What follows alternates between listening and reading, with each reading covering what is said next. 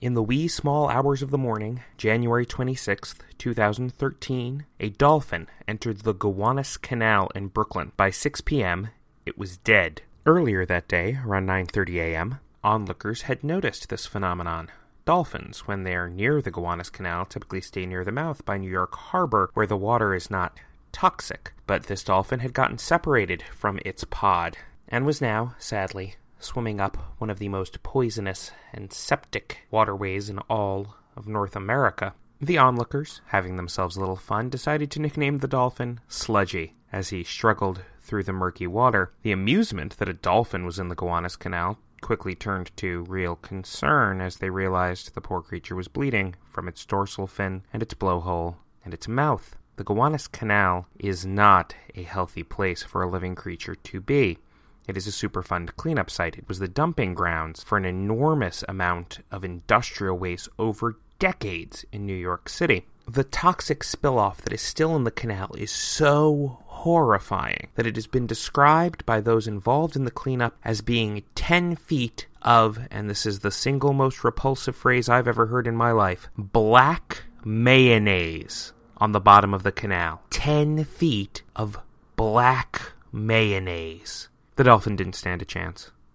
It died in the freezing, toxic morass, alone and afraid, doomed by its decision to swim into the canal, surrounded by gawking assholes who couldn't figure out what was wrong or what they should do. You get that this is a metaphor for Reince Priebus, right? I mean, last week I did the thing about the airplane poop smelling. You want to know what? I don't have time for this. This is the show. Welcome to Republican in Exile, a half hour exercise in self torture, where I, your sometimes stodgy and seriously soused host, attempts to navigate another week of odiousness that washes out of Washington like high tide on a sea of dirty diapers. I'm Matthew Hedge, and this week we're going to be going over a raft of ludicrousness that has left me so frustrated and caused me to drink heavily. Speaking of which, margaritas. Thank God Senator McCain voted against the skinny repeal, because I might have had to have a skinny margarita. I've heard bad things. Speaking of hearing things, the song you're valiantly attempting to ignore is The Gowanus Canal by Paul and Storm. You never get a rest in summer or in winter, in the spring or in the fall. You breathe the same old odors from Gowanus Canal. It's a cheerful little ditty about a toxic waste dump. I kinda love it. If this is your first time listening, I was once a loyal Republican, and then Donald Trump got elected president, and that went, well, into the canal, frankly. Now I'm a very reluctant Democrat, trying to figure out exactly what the hell's going on and expressing my anger through this podcast. Yeah, I'm just hoping that one day I'll get to stop because all of this will stop. All of this will stop. It has to stop at some point, right? It can't continue like this. I had enough material for a full half hour podcast on Tuesday. Tuesday! Every week, I give you a rundown of things that have made me angry, this week's horrors, and then this week's outrage. I give you a little bit of good news, and then I try and leave you off the way to look smart. The song's coming to an end, and that means I have to talk about the 5 billion things that happened this week in this week's horrors. House Republicans have asked Jeff Sessions to appoint a second special prosecutor to look into meddling in the 2016 election by Hillary Clinton, James Comey, and former Attorney General Loretta Lynch. I think perhaps someone should let the Judiciary Committee know that Hillary Clinton lost that election. While we're at it, maybe we could tell Donald Trump that Hillary Clinton lost that election. Oh, wait, actually, let's not tell him. Maybe he'll just leave one day and forget and not come back. House Republicans want this investigation for an excuse. If they can show that Hillary Clinton behaved in any way inappropriately during the 2016 election, they feel it will help them excuse any ways Donald Trump behaved inappropriately during that election. Here's the thing when you defend the president's behavior by claiming that other people have also behaved similarly and how terrible that is, you're admitting that it's not the behavior that's bothering you, it's the other people, which is the perfect encapsulation of what is wrong with the Republican Party today. They no longer have an ideology, they no longer have a base. What they have is a strong dislike for their opposition. If they had any kind of commitment to ideology, they would have stopped Donald Trump. And they would currently be stopping Kid Rock from running for the United States Senate from Michigan. Kid Rock is not a conservative in any way, shape, or form. He's in favor of abortion. He's in favor of gay marriage, even though he's also in favor of using a wide variety of homophobic slurs and saying some rather nasty things about gay people. He supports drug legalization, and I'm not just talking about marijuana here. He wants to legalize heroin and crack cocaine and crystal meth.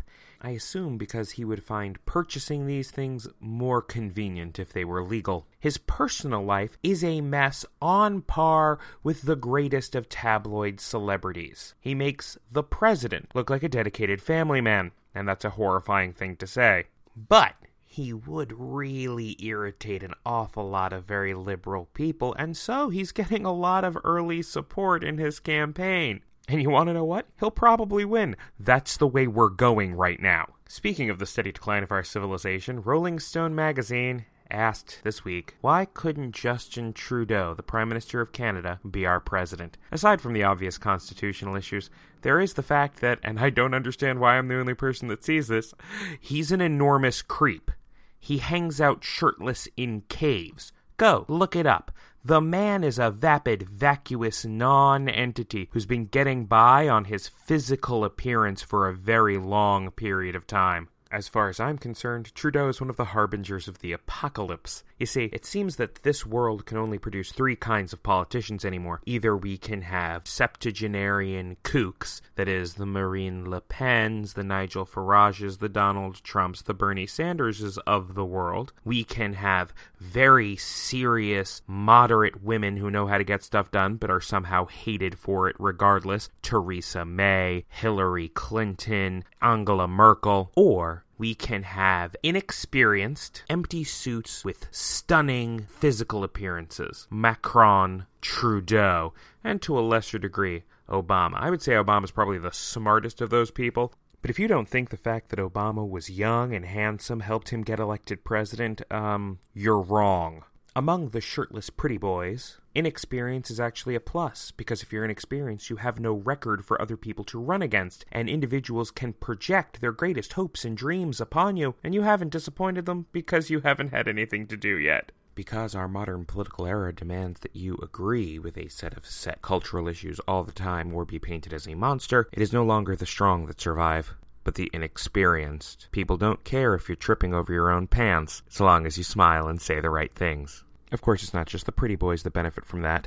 I could have very easily been describing Donald Trump there as well. God help us. Speaking of, Donald Trump, earlier this week, unleashed a tweet storm on his own Attorney General Jeff Sessions, saying that he had taken a very weak position on Hillary Clinton's many, many crimes, and generally attacking him. Trump's continued humiliation of Jeff Sessions publicly has led many to believe that, well, an ouster is coming soon, which would make lots of people, particularly Republican senators, very, very upset. Chuck Grassley, the head of the Judiciary Committee, went so far as to tell reporters that he would not be scheduling any replacement hearings for a new Attorney General this calendar year. And Senator Lindsey Graham from South Carolina said that firing Sessions and Mueller would be a red line in his book, which could destroy the Trump presidency.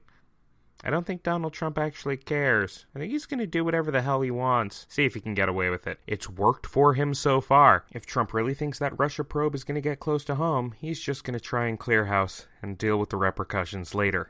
When the president was not busy cyberbullying the Attorney General of the United States, he was busy bullying the Secretary of Health and Human Services in real life in front of 40,000 Boy Scouts. At what was intended to be a non-partisan, non-political speech in front of the annual Boy Scouts Jamboree, the President decided to honor those members of his cabinet who had previously served in the Boy Scouts. Rex Tillerson, Perry from Energy, Zinke from the Interior Department, the Vice President, and of course, the Secretary of Health and Human Services, Tom Price. This is when he started to go off script a little bit. You see, the speech is once again supposed to be nonpartisan. So when he stopped talking about how Dr. Price was a member of the Boy Scouts and started instead to talk about how they were going to destroy Obamacare and start taunting Price about needing to get out there and do the hard work of getting more votes, uh, it seemed a little odd. It seemed even more odd when, after Trump repeatedly asked Price if they were going to have the votes to repeal Obamacare, the president turned towards the audience of teen and tween boys and told them that he would fire the Secretary of Health and Human Services if he didn't get the votes on board. It's very nice that the president could find individuals to talk to who are of his emotional maturity level, but describing your plans to fire a full grown man to 40,000 teenagers is not exactly what we would call mature. The rest of the speech was no better, with the president going off on barely hinch rants about the need for loyalty in his administration and the size of the crowd, and how great it was that he won the states of West Virginia and Michigan and Wisconsin and all sorts of other things. I don't often say things like this, but I think the president should take up drinking. When he's sober, he sounds like that one great uncle everybody has who shows up for a half hour on Thanksgiving and says something about the Martians stealing his Social Security checks. I feel like maybe the alcohol will level him out a little bit. Let's try that, shall we? Speaking of. Oh, that's good. Which leads us to Scaramucci. I, you know, I just need. Scaramucci, or the Mooch, as apparently his nickname goes, is paid by the United States government to speak, to coordinate with the press, to craft a message that the American people will comprehend and hopefully support.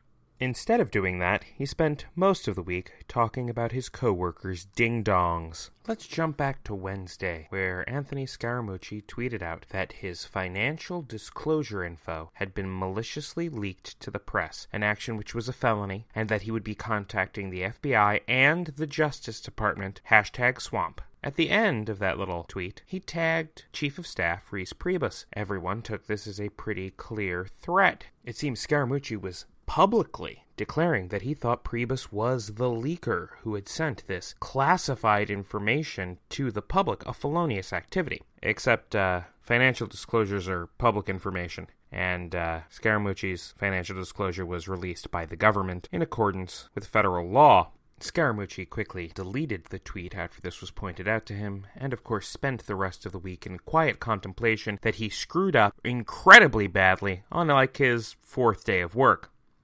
Oh, wait, no. He immediately went on CNN and gave a crazy interview in which he compared himself and Reince Priebus to brothers, like Cain and Abel, you know, the first murderer and the first murder victim. Later on in that same interview, Scaramucci said, quote, there are people inside the administration that think it's their job to save America from this president. That's not their job. Unquote. This was an incredibly heartening thing for me to hear. There are people inside the administration trying to save America from the president. That's wonderful. Except you already know how this story is going to end. Scaramucci was calling out Reince Priebus, and well, Reince Priebus and all of his followers are gone. But let's talk about that later. First, let's continue with the crazy. Before any of that happened, Scaramucci called a reporter for the New Yorker, Ryan Lizza, and he vented to him on the record about everyone else in the Trump administration. See, Scaramucci wanted to know who leaked to Lizza the fact that he had dinner with Donald Trump and Melania Trump the previous evening. He told them that as an American citizen, as a patriot, he needed to give the name of that person up. And when Lizza refused to do that, Scaramucci, well, vented. He told him that, quote, what I want to do is fucking kill all the leakers, and I want to get the president's agenda on track so we can succeed for the American people. That's not great. Threatening to kill people as a federal employee, generally speaking, not what you want to do. He then went on to talk about how much he hated Reince Priebus and a number of other people on the staff, including his own communication staff, and then he started to deliver the really good stuff, saying, quote, I'm not Steve Bannon. I'm not trying to suck my own cock. Now, that's a hell of a sentence. Not only is it wildly vulgar, but it's also a declaration of war. Remember, there are four factions in the White House the establishment Republicans, led by Reince Priebus, the New Yorkers, led by Jared and Ivanka, the establishment types, led by the Secretaries of State and Defense, and of course, the nationalists, the Bannonites, led by Steve Bannon. The Bannonites all came from the Breitbart alt right news world. They're publicity hounds. Communications director is calling Steve Bannon out in an incredibly disgusting public way. The Bannonites are not the only ones Scaramucci went after. He also decided to attack the establishment Republican National Committee members in the administration, calling Reince Priebus a paranoid schizophrenic. He then went on to accuse him of being a cockblock, largely because Priebus and Spicer prevented him from getting hired for six months because they thought he was unstable. Reince Priebus and Sean Spicer were completely and utterly correct. And then again, that might be exactly what Donald Trump wants, after all. After Scaramucci went ahead and said all of these crazy, crazy, crazy things, Donald Trump proceeded to, well, do nothing except for fire Reince Priebus. And that brings us to the end of the RNC faction in the White House. That's right, Reince Priebus is now the shortest lived chief of staff in American history. It seems, at least according to Scaramucci, that he was trying to protect this country from this president. Which means that in many ways he is a patriot. On the other hand, he did help Donald Trump get elected.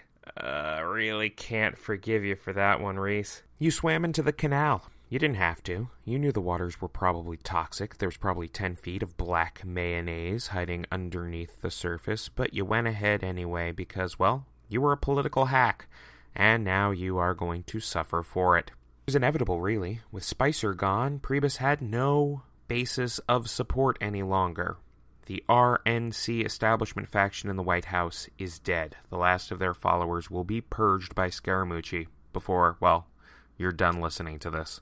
Without Priebus as a stabilizing force, there are only three factions left in the White House the New Yorkers, the Bannonite nationalists, and the Axis of Adults. Who will be left at the end? It seems to have turned into a reality TV show. I'm sure the president is thrilled. He actually understands reality TV, unlike all of the other aspects of his job. Golly, look at the time. It's about that moment when we take a break to hear from our sponsors. We'll be back in a moment. Thank you, sponsors. That brings us to the outrage of the week. Now, before I begin, I'm going to read you a brief list of events going on around the world to give us some frame of reference for this week's outrage. China and India currently have 3,000 troops apiece on their borders, arguing over where China and India begin and end. In 1962, China and India went to war with one another over a very similar plot of land, and the escalation in the region is causing people to get very concerned. North Korea fired another ICBM. This one landed in Japanese waters. With a little more advancement, this could theoretically hit the United States of America, California, Chicago, New York. Iran launched a satellite into orbit, something we didn't know that they could do, and then sent a ship so close to an American boat in the Persian Gulf that we actually fired warning shots at them. There is currently rioting going on on the Temple Mount in Jerusalem. A number of Israeli police officers were killed at a holy site at Temple Mount. The Israeli government responded by putting metal detectors, and those metal detectors were such an affront to the Palestinian people that, well, they're rioting right now. Russian troops have pushed further into Syria. They're now in South Syria, in theoretically rebel controlled territories, performing police actions. Into all of this, we have the United States of America, a world where the sharks are smelling the blood in the water and chaos is starting to reign more and more. The president's response to all of this, to a world in which India and China are inching towards war, in which the Iranians are launching satellite testing American resolve in the Persian Gulf, a world in which rioting is occurring in Jerusalem and the Russians are continuing to play God in Syria. What does the president do?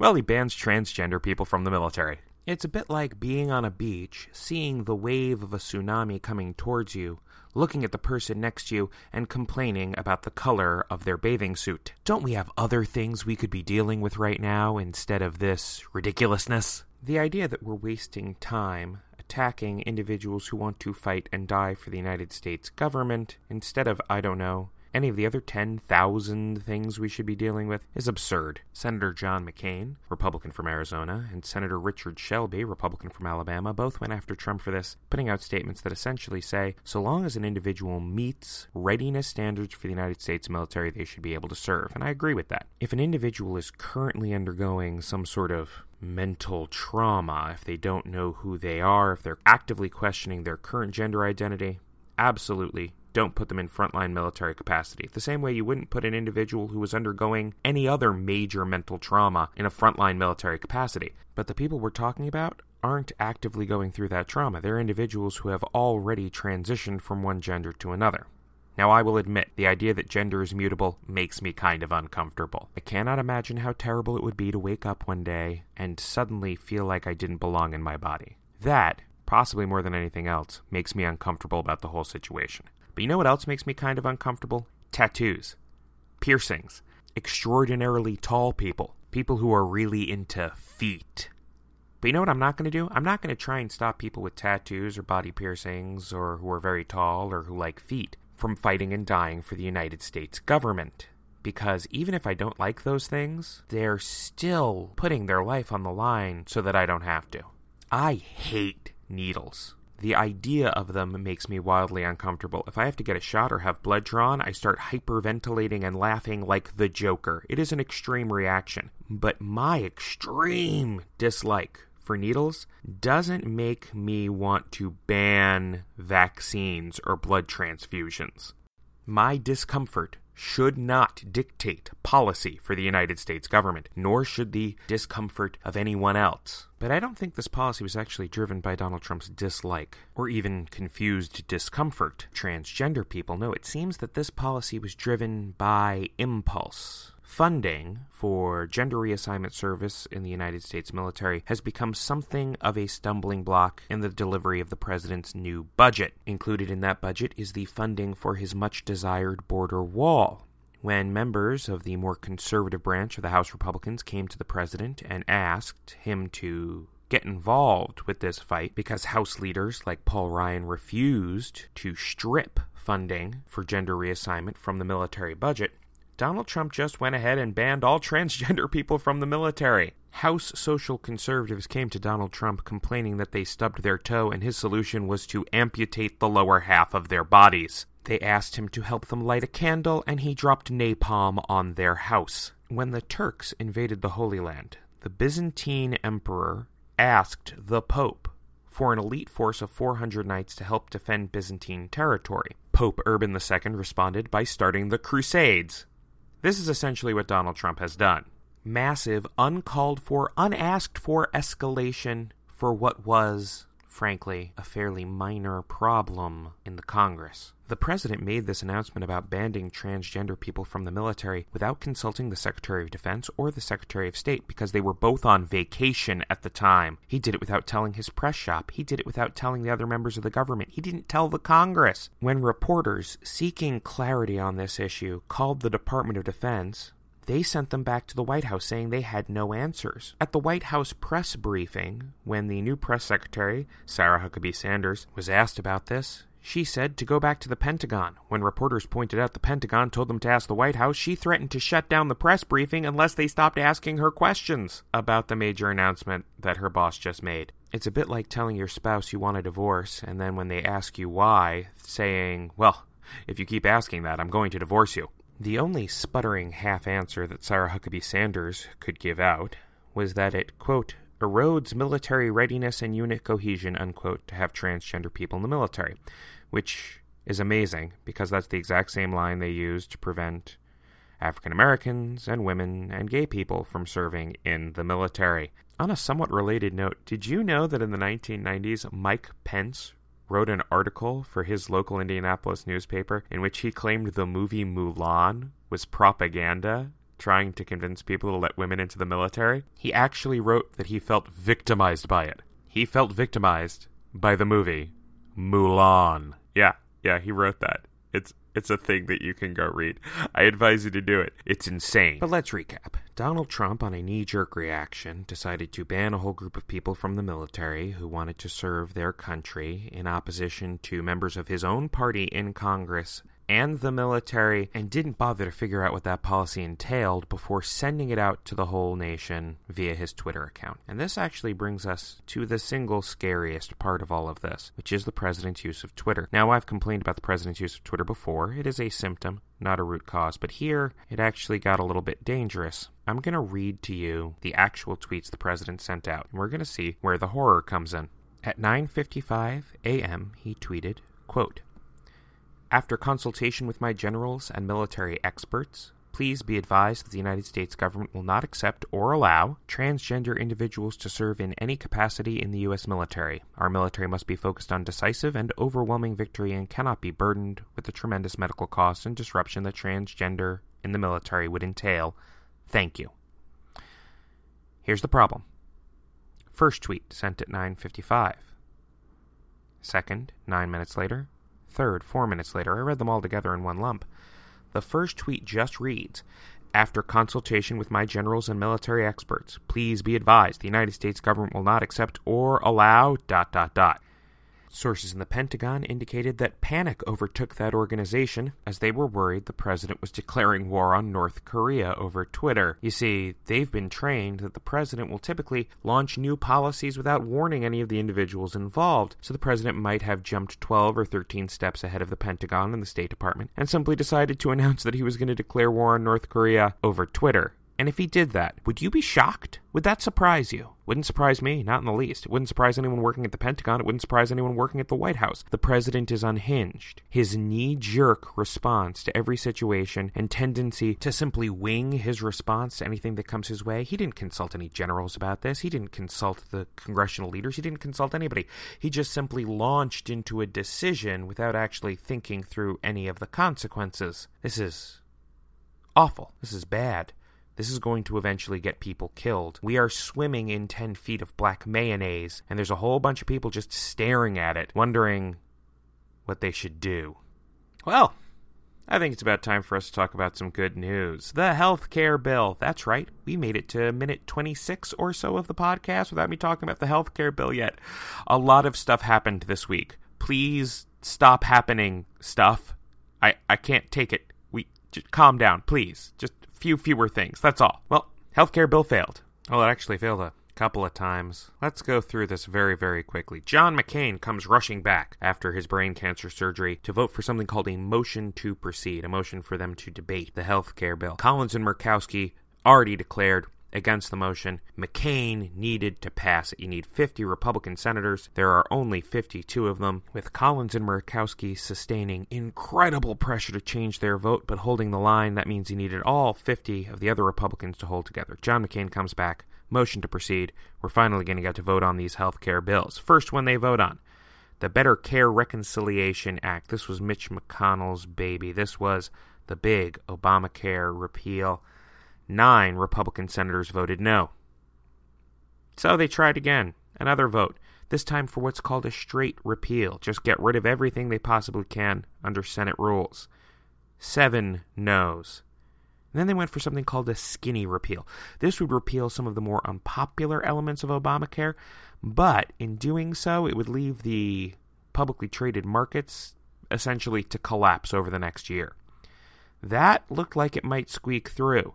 Murkowski and Collins, once again, sustaining incredible pressure, still known, voted no on everything.